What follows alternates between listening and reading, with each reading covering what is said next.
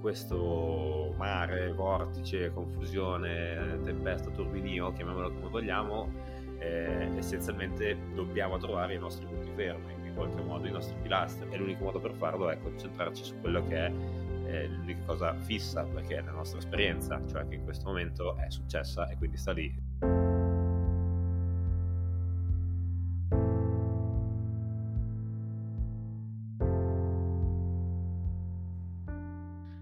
Benvenuti ad una nuova, anzi nuovissima puntata di Svolta. Ciao Nick. Ciao Melo. L'argomento di oggi sono troppe cose. Troppe cose. Tutte cose. Tutte cose. Troppe idee, troppe possibilità. Perché la nostra frase di oggi recita, cito sempre testuale, papale, papale, al meglio di quello che posso, dice ho troppe idee, troppe cose che posso scegliere, quindi ho questa vastissima opportunità, ma non riesco a scegliere, quindi penso di essere arrivato in quella fase della vita in cui io devo fermarmi e prendere una decisione. Abbiamo già un po' parlato di questo elemento e del fatto che dobbiamo abituarci al fatto che ci saranno tante opzioni, ci saranno tante idee, e ci saranno tante possibilità eh, fa un po' parte del sistema appunto che si parla infatti di entropia comunicativa molto spesso perché le informazioni a disposizione sono tante, la capacità di navigare all'interno di queste eh, informazioni, questo mare diciamo, di possibilità è, secondo me sarà una di quelle un po' più importanti da sviluppare per il futuro, però appunto ne abbiamo già parlato, quindi mi concentrerò più che altro sulla scelta eh, del dell'opzione effettivamente, perché comunque ehm, in questo mare, vortice, confusione, tempesta, turbinio, chiamiamolo come vogliamo, eh, essenzialmente dobbiamo trovare i nostri punti fermi, in qualche modo, i nostri pilastri appunto, e secondo me la cosa più importante da fare è trovare quegli elementi che ci, per- ci permettono di costruire, no? anche ipotizzare quali direzioni professionali sono più coerenti e l'unico modo per farlo è concentrarci su quello che è eh, l'unica cosa fissa perché è la nostra esperienza, cioè che in questo momento è successa e quindi sta lì, quindi se la analizziamo possiamo ipotizzare delle traiettorie che siano più o meno coerenti e quindi di conseguenza scremare un po' da queste idee. Ok, in questo mare in tempesta l'unica bussola utilizzabile siamo noi stessi. Traduco in una frase sembra uscito da un libro di Fabio Volo, però eh, tendenzialmente in un mare pieno di opportunità il concetto chiave è che lo strumento che possiamo utilizzare per orientarci siamo noi e in qualche modo la nostra storia. Esatto. Mm, poi trascendendo da diciamo, queste metafore per cui funzionano sì, fino a una certa forse, però vabbè, il concetto è, eh, la cosa che prendo dalla tua suggestione è il fatto che eh, eh, sia importante costruire una narrazione professionale della nostra storia, appunto un po' come un narratore, se vuoi, un po' come un romanziere in qualche modo, che eh, costruisce, quindi ognuno di noi può costruire la propria narrazione, la propria storia professionale e ci possono essere degli elementi, appunto degli, dei copioni, degli scenari che si vanno piano piano a realizzare, a concretizzare. E secondo me questo elemento è un elemento che si è molto perso, questa capacità diciamo di costruire storia, si è molto perso nella quotidianità, nel mondo che viviamo, in cui deve essere tutto molto pratico, pragmatico, concreto, eccetera. E perdiamo sempre di più eh, creatività per andare in realtà a eh, matchare in qualche modo, a diciamo come si dice, combaciare con le possibilità che vediamo a nostra alla nostra portata, che significa che le idee che ci vengono date da fuori ci sembrano le uniche idee possibili, ma nella realtà dei fatti se noi impariamo ad essere creativi nel costruire e anche interpretare i puntini della nostra storia, riusciamo effettivamente ad essere efficaci in questo. Però dovremmo in qualche modo riprendere, in letteratura viene chiamato concetto di agency, cioè la capacità di essere attori attivi in questo, in questo processo, di essere protagonisti in qualche modo. Ma a questo punto vado in contrapposizione a quello che hai detto dicendo andiamo sul concreto, come facciamo ad essere scrittori della nostra storia professionale? Come si scrive una storia professionale? Allora, mm, non è un'attività banale nella realtà dei fatti, è un'attività innanzitutto, facendo, volendo fare dei disclaimer, che richiede tempo, energie e lucidità. Eh, però ti direi che come sempre il modo migliore per fare qualcosa di complesso è farlo un pezzo alla volta, quindi cominciare da piccoli passi. Ad esempio, tipicamente viene consigliato di eh, partire dalle so, tre storie professionali, ad esempio, che ti vengono in mente, cioè passando, pensando al tuo passato, eh, prendi tre elementi che ti dici, o tre punti del mio passato lavorativo, professionale o simile, tipo formativo, scolastico, universitario, eccetera, eh, e dire, oh, tre, questi, tre eventi, tre esperienze che se pensi al tuo passato professionale ti vengono in mente, pum pum pum. E trasformo in storia e da lì cominciare a costruire delle storie. Quando parliamo di storie parliamo di storie e storie, cioè storie con un protagonista, sì. un trama. Es- esattamente, proprio appunto come un copione, come una sceneggiatura di un film, no? E prendiamoli, guardiamo l'immagine, prendiamo appunto in modo anche un po' opportunistico, facilitato, una cosa che ricordiamo, non deve essere per forza la cosa che ha cambiato la nostra vita, però tre punti che ci ricordiamo per dire ok, chi c'era, cosa è successo, che dinamica c'era, in che contesto, come si è mosso, proprio come se dovessimo scrivere il copione di una sceneggiatura. Perché questo ci aiuta a, eh, ad astrarci essenzialmente da um, un grande bias che abbiamo, che è quello di essere giudicanti. Ah, questa esperienza è stata buona, questa esperienza non è stata buona, quella persona era figa, quell'altra meno figa, cioè, quindi cerchiamo, tendiamo ovviamente nel momento in cui guardiamo il nostro passato a dare dei giudizi però questa cosa è ultra limitante e dovremmo cominciare ad abbandonarla, appunto spostandoci ad un livello superiore magari di narrazione, di visione panoramica di quello che è successo a volo d'uccello, viene definito in alcuni libri, per eh, avere una rappresentazione un po' più distante emotivamente se vuoi di quello che Però, è successo. comunque utilizzando lo strumento della storia non stiamo comunque utilizzando il nostro giudizio, cioè non è in gioco comunque il nostro elemento di giudizio, cioè veramente nella selezione dell'elemento da cui partire per la costruzione della storia, io non sono tendente a scegliere, non lo so, un elemento che reputo positivo piuttosto che uno che reputo negativo. Mm, sì, eh, infatti è per quello che la, diciamo, il mandato non è tanto quello di dire la più importante o la più impattante o la più brutta, la più significativa, semplicemente tre, tre storie che ti ricordi, per unirle, perché il concetto non è tanto quello di e il vantaggio più che altro non è quello di pensare a un elemento particolarmente impattante, ma provare a ricordare se in un'esperienza che ci ricordiamo quali elementi erano presenti. Perché molto probabilmente se noi cominciamo a trattare dei, dei punti delle storie della nostra vita e le cominciamo poi a mettere cronologicamente in serie, in base a quando sono successe, ne analizziamo un po' una alla volta, possiamo identificare degli elementi comuni o delle differenze. Ad esempio, in questa situazione stavo bene per questo motivo, stavo male per quest'altro motivo, oppure è successo una, due, tre cose, mi ha dato soddisfazione, oppure mi ha dato molto poca soddisfazione, mi ha dato frustrazione dall'altra parte. E quindi possiamo identificare quali sono questi pilastri che in qualche modo si sono palesati nella nostra storia in modo tale da poter dire, oh, intanto io presento questa storia, proprio come se stesse succedendo e basta, o per come è successa. Poi analizzo, cerco di identificare cosa è successo, ne prendo un'altra successiva e vado avanti così finché non identifico un po' le traiettorie comuni. Anche magari pensando a quali sono stati i significati che abbiamo dato agli eventi che sono successi o chiedendoci noi stessi a quella storia che significato diamo. Perché anche lì è emblematico di qualcosa che eh, c'è di noi. E da lì possiamo quindi proiettarci verso il futuro per dire ok se io ho dato senso a uno, due, tre cose questo tipo di senso significa che plausibilmente nel futuro potrei dare significato a in questo modo a questo tipo di cose. Ed è così che già si comincia ad inanellare una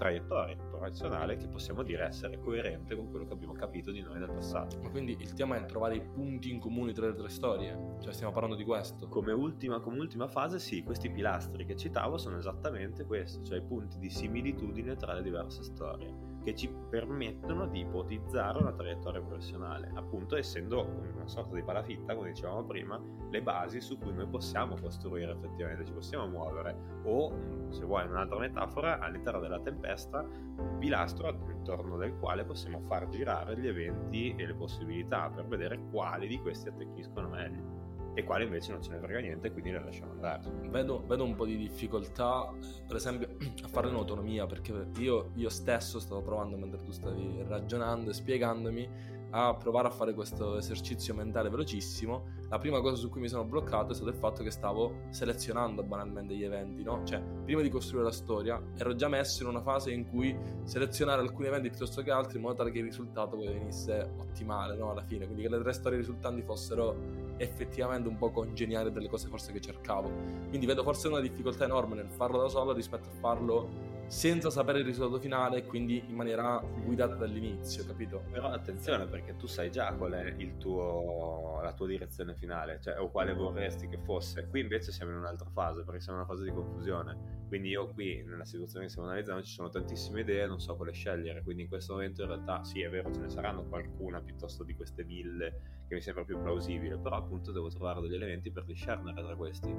Quindi in realtà, anche se lo sto facendo in modo opportunistico, nella realtà dei fatti l'importante è che emergano degli elementi di similitudine, che sono gli elementi che ci possono permettere di prendere delle scelte con dei razionali, con delle motivazioni. Per cui per quello che ti dicevo, va bene, ci sta, l'importante è cominciare a farla, cominciare a costruirla questa narrazione non è perché poi per forza di cose anche per un tema anche molto cognitivo le cose che ti ricordi di più sono quelle che in qualche modo per te hanno risuonato. Quindi ovviamente la scelta che vai a fare non ti capiterà quella cosa che dici oh mio dio non me lo ricordavo più ma per definizione ti ricorderai qualcosa che è più presente nella tua memoria che anche verosimilmente qualcosa che ha avuto più impatto.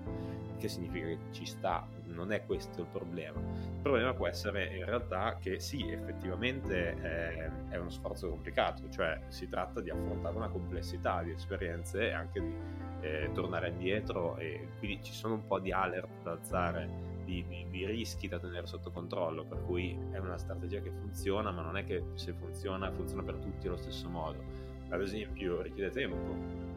richiede tempo lucidità, come dicevo prima, quindi non è una cosa che puoi fare al volo intanto che parliamo, ha molto più senso fermarsi e chiederselo, magari fare solo come esercizio e decidere anche di volerlo fare, di essere una situazione in cui vuoi aprire il vaso di Pandora e cominciare a scavarci dentro. E allo stesso modo, se ci sono degli eventi traumatici nel tuo passato, occhio, nel senso che ritornarci dentro potrebbe riportare alla luce una serie di sensazioni e di emozioni poco positive, quindi in questo caso può valere la pena piuttosto eh, evitare di fare Rambo e lanciarsi in questa situazione, ma piuttosto di chiedere supporto di un professionista che ti possa accompagnare in, in questa cosa, in questa analisi in base all'entità del trauma, ad esempio, dell'evento negativo potrebbe essere con uno psicologo, uno psicoterapeuta, appunto. E, ehm, e soprattutto se ci sono delle pressioni temporali, per cui, non so, carico di lavoro, pressione familiare, perdita del lavoro, quindi necessità di un guadagno a stretto giro, è inutile che ci mettiamo a fare queste riflessioni così approfondite, ma ha molto più senso che ci ritagliamo la possibilità di affrontare questo ragionamento con la dovuta lucidità, dedicandogli il tempo che merita e l'impegno che merita, perché appunto è un elemento eh, complicato. Poi detto questo, appunto, ci sono anche dei professionisti che ti possono supportare ed è il suo bello eh, anche essere un po' accompagnati in questa, in questa storia, in questa narrazione, in questa costruzione, che è una cosa secondo me bellissima perché alla fine cioè, a chi non piace costruire delle storie, leggere dei libri, guardare dei film, delle serie tv e quindi vuol dire che, che è un po' insita in noi. È che un po' nel senso, nel mondo contemporaneo tutte queste cose le abbiamo un po' banalizzate, nel senso che se pensi alla nostra attività quotidiana, alle nostre attività comuni, ma anche se tu vedi il modo in cui le attività lavorative vengono in un certo senso classificate, non classificate, no? Tutto ciò che riguarda un po' questa sfera creativa, tendenzialmente nella fase in cui noi passiamo dall'essere bambini a diventare adolescenti, a diventare adulti, veniamo costretti ad abbandonarla, nel senso che sono cose che vengono banalmente eh, il giocare, io penso all'elemento del giocare, come quello del costruire storie, sono tutte cose cui veniamo educati al contrario a smettere di farle perché siamo diventati adulti, no? perché siamo delle persone mature, perché i bambini giocano, i bambini hanno storie, mentre gli adulti no, non hanno storie, non hanno giochi, non hanno n- nessuno di questi elementi, no? quando invece noi come essere umano funzioniamo anche con quegli elementi, nel senso che la creatività è una componente fondamentale del nostro essere, quindi rinunciare a quella è beh, rinunciare a un'arma potentissima di cui siamo dotati. Cioè. Assolutamente sì, ma poi in realtà fa molto ridere, per cui eh, è vero quello che dici, cioè a un certo punto della tua vita devi giocare. E, e poi nella realtà dei fatti il, modello di formazione più efficace che a un certo punto nel, nella psicologia della formazione si è capito che ah, la formazione degli adulti cosa funziona? La gamification. E dici, vabbè, nient'altro è che quelle metodologie applicate ad un contesto più serio, più serioso, più strutturato, con degli obiettivi non casuale. E, e quello è il game-based eh, design, ad esempio, o di esperienze formative, la, la stessa formazione esperienziale, questa cosa della barca a vela, cioè tutto questo perché riporta a noi una componente di gioco, di leggerezza e in questo momento, tra l'altro mi ritorno di nuovo a un concetto che adesso devo finire che lo dobbiamo sviluppare in un'altra puntata, che è il concetto di ozio, cioè alleggerire un po' il carico cognitivo che abbiamo ci permette effettivamente di generare, di creare. Ed è un punto che in realtà secondo me è molto importante che se questo esercizio che stiamo dicendo viene fatto mh, con leggerezza, con curiosità, con creatività, con un po' anche di libertà, anche con la scoperta di dire, boh, magari costruisco una storia che è una schifezza, che non è neanche quello che avevo pensato, però intanto faccio muovere la macchina. Perché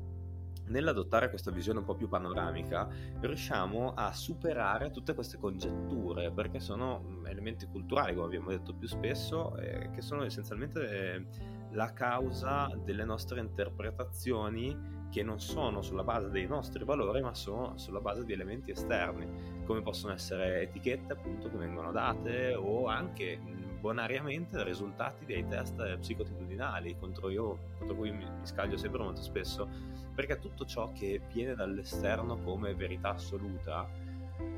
limita in qualche modo e forza la nostra interpretazione di quella che dovrebbe essere, questo dovrebbe secondo chi non si sa,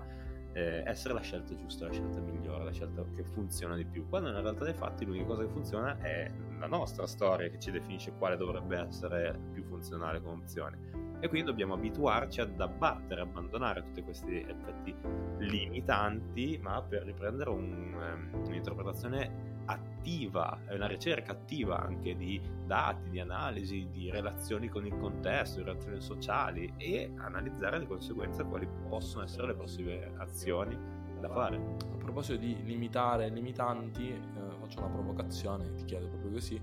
Flash che è, è, questo fatto di definire il nostro futuro, no? Però basandoci e guardando al nostro passato. Non ti sembra un po' limitante come se tutto fosse in qualche modo già scritto, noi fossimo già delle cose già definite per il quale il futuro continuerà a essere praticamente una continuità del, del passato se utilizziamo gli, le stesse basi, le stesse centralità, gli stessi elementi un po' del passato? No, perché nella realtà dei fatti questo è se noi continuiamo a mantenere un, um, un approccio limitato.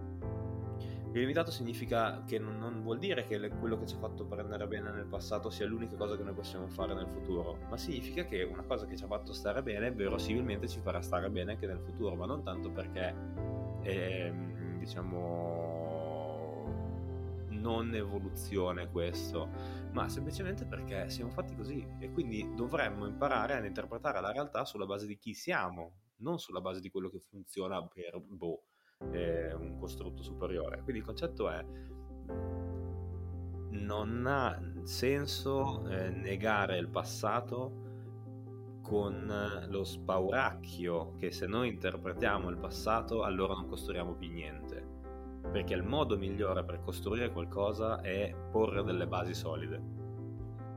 Ok, e, però senza limitarci al fatto che mh, le basi siano l'unica cosa su cui possiamo, possiamo costruire. Se siamo effettivamente esseri intelligenti e, e, dotati di creatività, possiamo costruire oltre, costruire qualcosa di nuovo. Però se abbiamo una base possiamo costruire, se non c'è la base non costruiremo niente. Certo. E invece ci possono essere delle cose che ci hanno fatto stare bene nel passato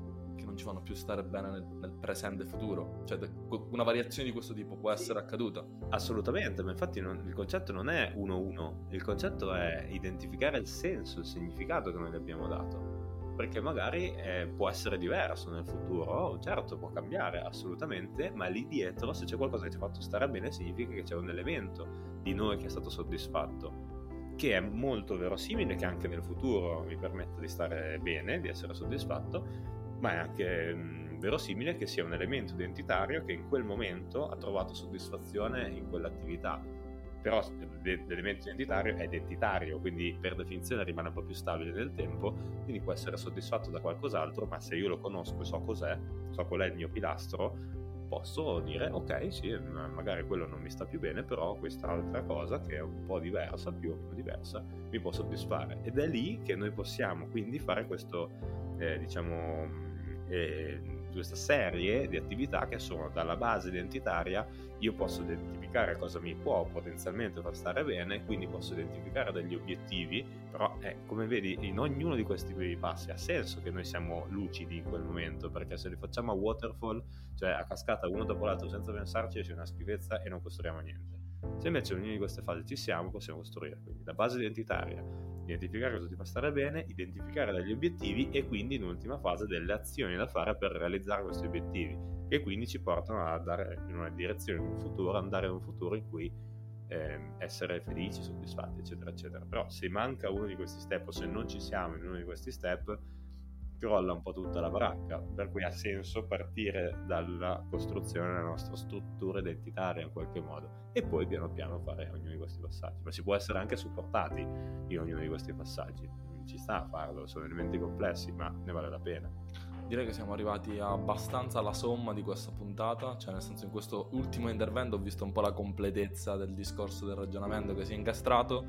e paradossalmente la cosa che continuo a vedere come grande blocco, ostacolo, enorme elemento di difficoltà è proprio riuscire a ritrovare la capacità di mettersi a costruire o a, ris- a scrivere una storia. Cioè, sembra una banalità, me ne rendo conto, cioè, anche dicendo che sembra una, una, cosa che sembra una fesseria, ma continuo a vederlo, cioè, mentre parlavi mi è, venuto, mi è rivenuto di nuovo questa cosa. Continuo a rivederlo come un grosso ostacolo per, per, tutti noi, perché è una cosa che abbiamo smesso di fare da tantissimo tempo, almeno da quando eravamo bambini, e, e riprenderla non è, non è, così semplice, cioè non è così come elementare come può, può apparire.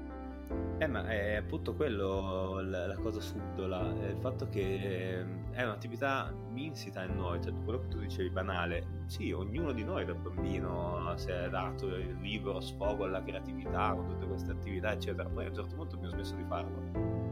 e le conseguenze non sono positive effettivamente, quindi vale la pena ritornare un attimo indietro ed è naturale perché è, è noi siamo creativi, cioè una delle cose più belle che abbiamo è effettivamente quello di poter creare, poi non significa per forza fare dei quadri, eh? creatività significa tante piccole cose, anche semplicemente organizzare o riuscire a trovare le risorse per eh, svolgere un'attività, eccetera, eccetera. La creatività va mille sfaccettature ma appunto il concetto è, è, è dentro di noi. È difficile, secondo me, andare a scavare sotto eh, i, gli strati di preconcetti e elementi limitanti che ci, sono, ci siamo accumulati nella nostra storia. Però è una cosa bellissima, quindi vale la pena andarci sotto a un certo punto. Poi si può chiedere, cioè, il professionista che può essere la piccozza della situazione che piano piano scava e ci va in fondo. E con questo augurio, auspicio ci lasciamo per questa puntata. Grazie mille anche questa volta a chi ci ha ascoltato e chi è stato con noi in questa puntata di storie e di tutte cose. Ci risentiamo alla prossima. Grazie mille Nick. Buone storie a tutti. Buone storie. Buenas tardes. Ciao.